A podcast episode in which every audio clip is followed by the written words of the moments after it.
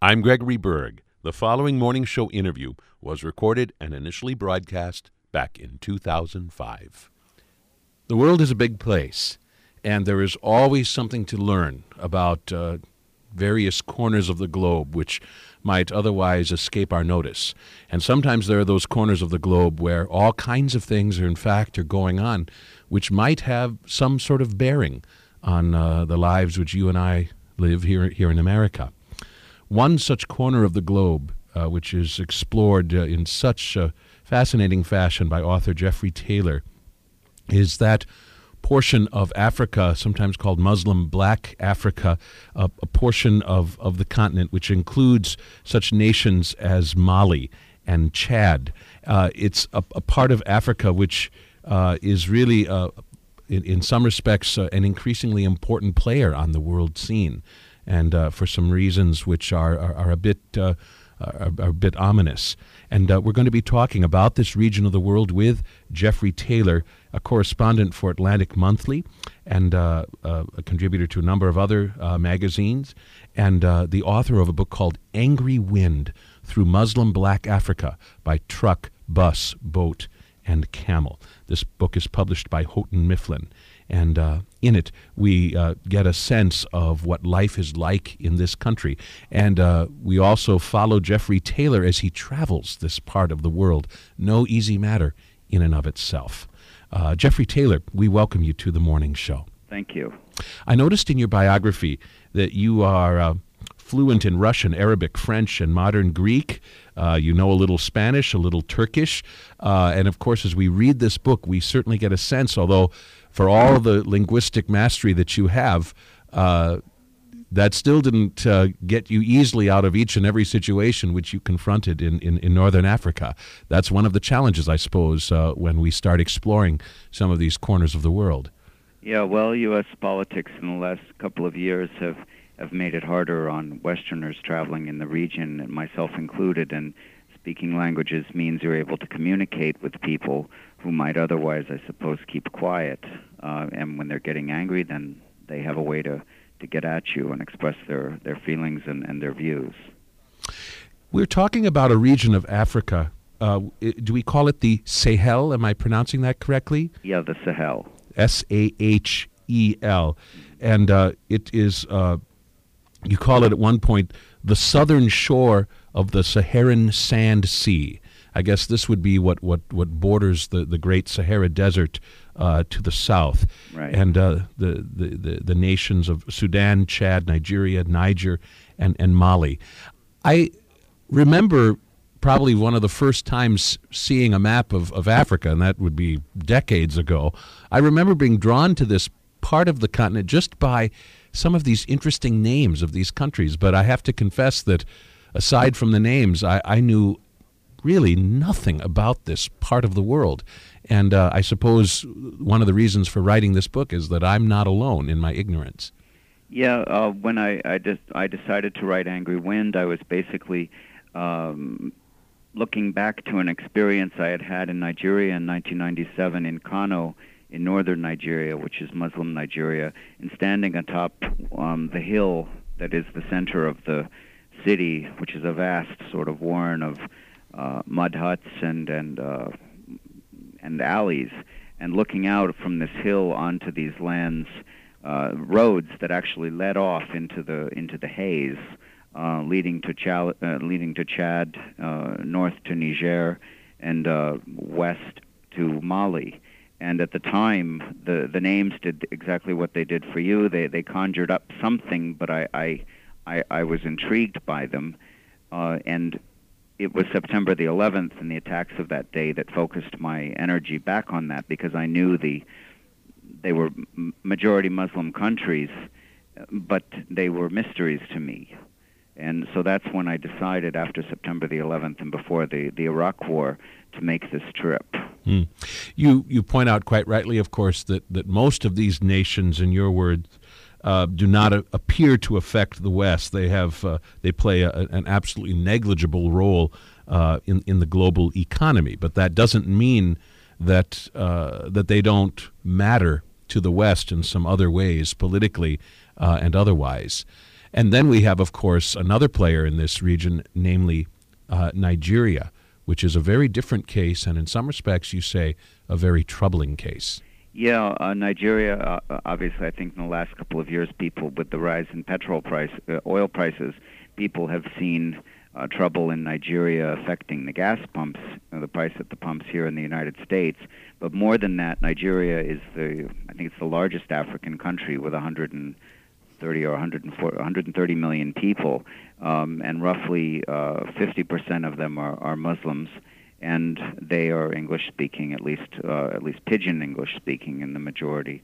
Um, and across the the north of Nigeria, uh, Islamic law has been imposed in the last few years, and the movement is gaining strength now, especially with the with the invasion of Iraq. Um, but it was already pr- pretty strong when I was there in 2002, 2003. You say that uh, although Nigeria certainly has some money compared to some of these other countries because it, it, it has resources like oil, that its poorest people are especially poor. And you say also that the corruption there is especially terrible. You, you call it one of the most corrupt nations in the world. Yeah, in fact, uh, Transparency International ranked it, I think, as the second most corrupt country in the world. Um, but corruption uh, sounds abstract, but if you're talking about Nigeria, it's very tangible because people know that they have that they have oil uh, in their country, yet their standard of living ha- has is dropping precipitously. Uh, the annual per capita income 20 years ago was $1,000. Now it's about $290. Wow. They have oil, but they don't have gas in their pumps very often. Uh, fuel is siphoned off uh, and sold on the black market by corrupt officials. Uh, the electricity goes out for half the day. Running water is disappearing. The telephones don't work. Nothing works, and yet the oil revenues keep keep coming in mm, and going into someone's pockets. Right, and this is even after the democratic transition they've had. Wow, you say uh, Nigeria is uh, the ground zero of African despair and rage, right. and, and go on to say that we simply cannot afford to ignore what is going on there with its ordinary citizens. Right, right. Uh, a quick word about the name of this book before we probe into some of the specific countries and a little bit more about what this journey for you was like.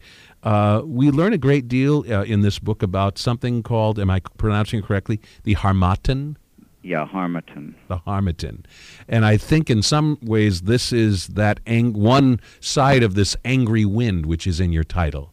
Yeah, that's right. It's one side. So there is a wind and it blows uh, for days at a time. It roils the sky, turns it brown. Uh, it sort of looks like a brown fog is moving through the landscape. Um, but of course, the angry part refers to the, the mood in the country and the, the rising mood in the country. We're speaking with Jeffrey Taylor. His book is called Angry Wind Through Muslim Black Africa by Truck, Bus, Boat, uh, and Camel.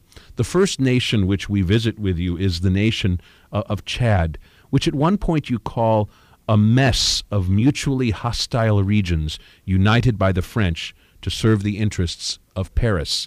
This is not an unprecedented story. We can think of other places in the world where an outside power, maybe rather arbitrarily, drew boundaries and drew together regions that, in some respects, just don't seem destined to uh, to live together peacefully. Right. As you know, uh, in Africa, there are only a couple of countries that actually have national borders, um, and Chad is certainly not one of them. And you can ta- you can you can basically see that where you have long straight lines through desert, they were drawn by outside powers interested in dividing up square mileage. Um, in the case of Chad, there were roughly four kingdoms that existed in Chad, and they were united by the French. And there were, I think, there were dozens of ethnic groups, but there's a lot of ethnic hostility. And politics is basically the balancing or the the suppression of one ethnic group by another. Mm. And Christianity and Islam also play into this. You tell a, a story which is rather entertaining and maddening, and, and of course also very in, instructive uh, on what life can be like in one of these countries.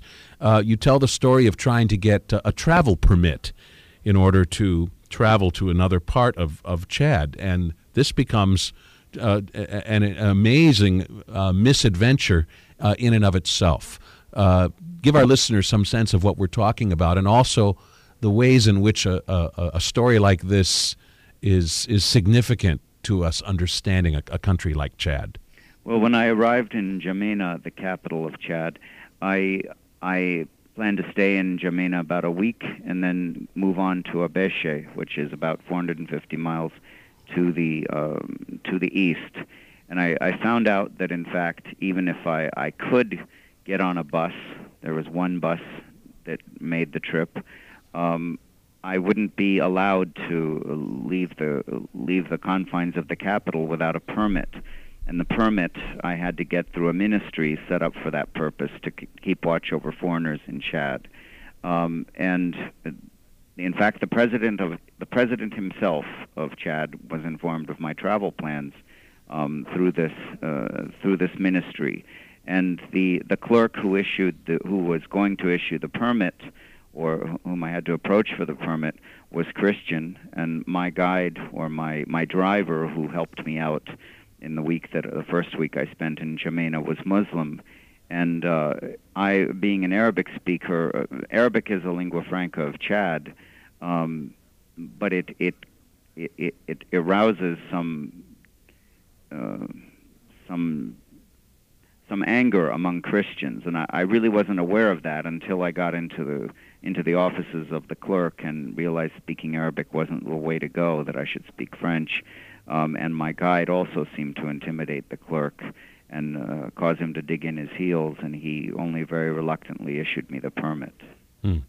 I mean, um, and once you're able to finally take uh, this trip uh, uh, on, on a very, very crowded bus, I mean, you also found yourself in, in what you thought were just all but unbearable conditions, but surrounded by uh, by ordinary people from Chad who were uh, squashed into the very same bus and um, seemingly untroubled by the, these terrible conditions. Yeah, I, I I thought I I didn't think I suffered from claustrophobia before, but when I realized that this was going to be it for the next 24 hours, and I, I literally couldn't move.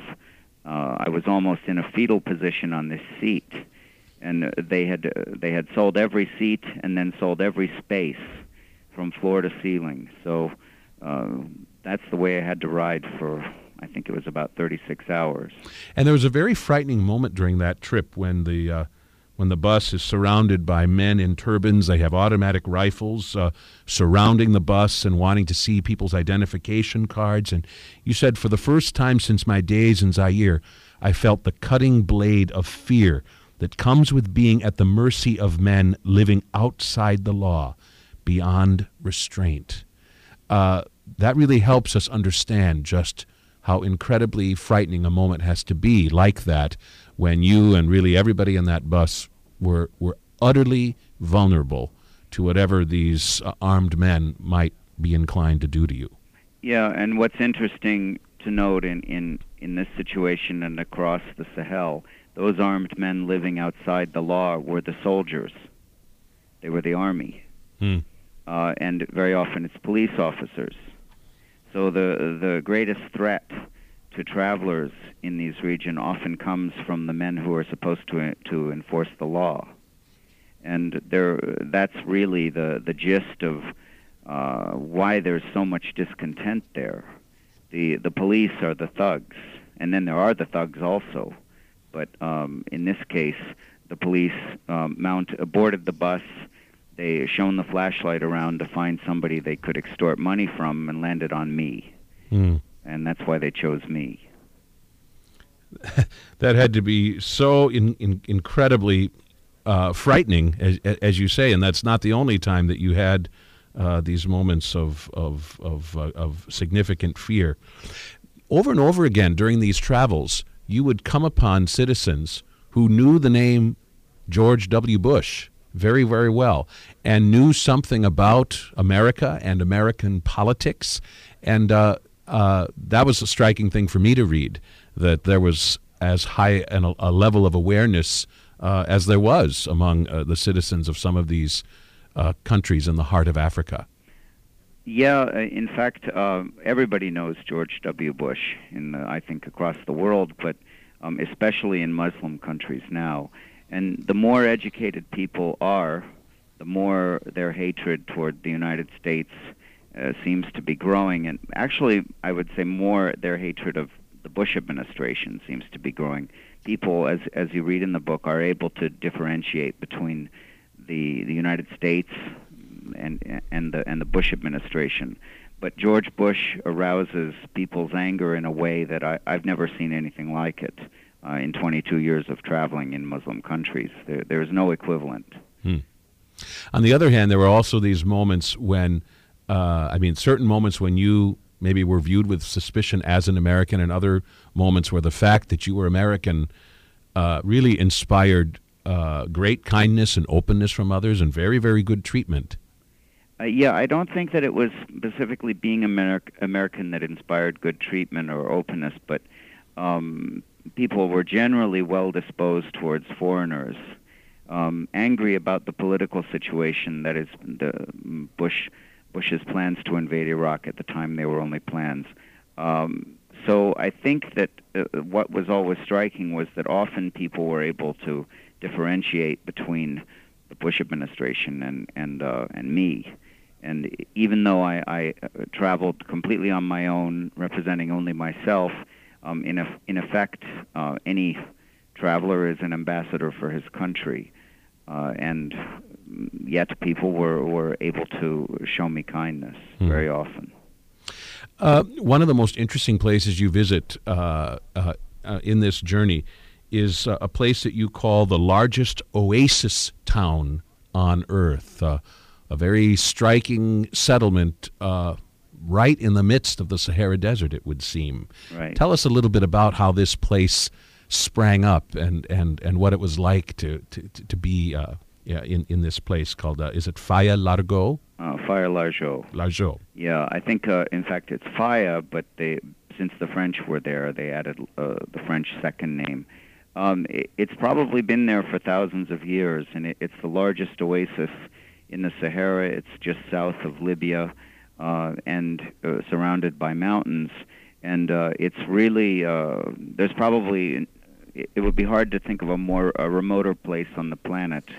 Um, so the people there have, are various tribesmen, mostly desert nomads, who uh, traveled at one time, and they still do, in fact, travel across national borders with no with no control uh, whatsoever. Um, and they're mining salt they're taking dates hither and yon out to the tribes even farther in the desert, living by wells. Uh, it's probably the most severe landscape you could imagine.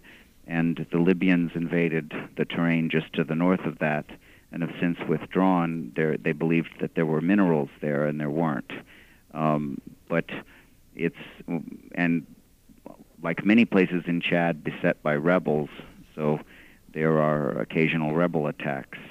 Uh, in fact, while I was there, there were rebel attacks.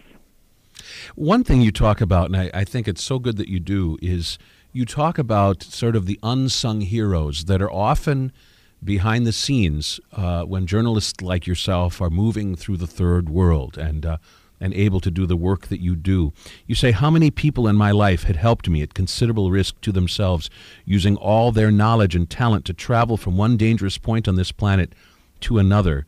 uh, beyond ev- almost every foreign correspondent's reportage in the third world, there stands a driver, a translator, a fixer, and yet where are they credited? They are rarely mentioned, and for a good reason. To do so would detract from the glory of the correspondent. Right. Uh, you seek to, to, to right that wrong, at least to some extent, by really telling us the story of, of some of these uh, ordinary people uh, who really helped you in, in, in extraordinary ways. Yeah, and, and in the case of Chad, in the case of uh, Nigeria, and, and those people pop up throughout the book, they became my friends and they showed me uh, the towns. And, and if you remember in uh, Maiduguri in Nigeria, one of my uh, my my Christian guide took me to the Muslim Shehu's palace there, and uh, was threatened, and I was threatened there also. Um, and there there really is no way to get around it. Nobody is uh, in an environment where you're racially different from everybody else. Uh, you can't be anonymous, and those who work with you can't be anonymous. And in the case of the last couple of years, with the resentment and hatred for the Bush administration's policies growing, that puts those people at risk when you leave or even while you're there. Hmm.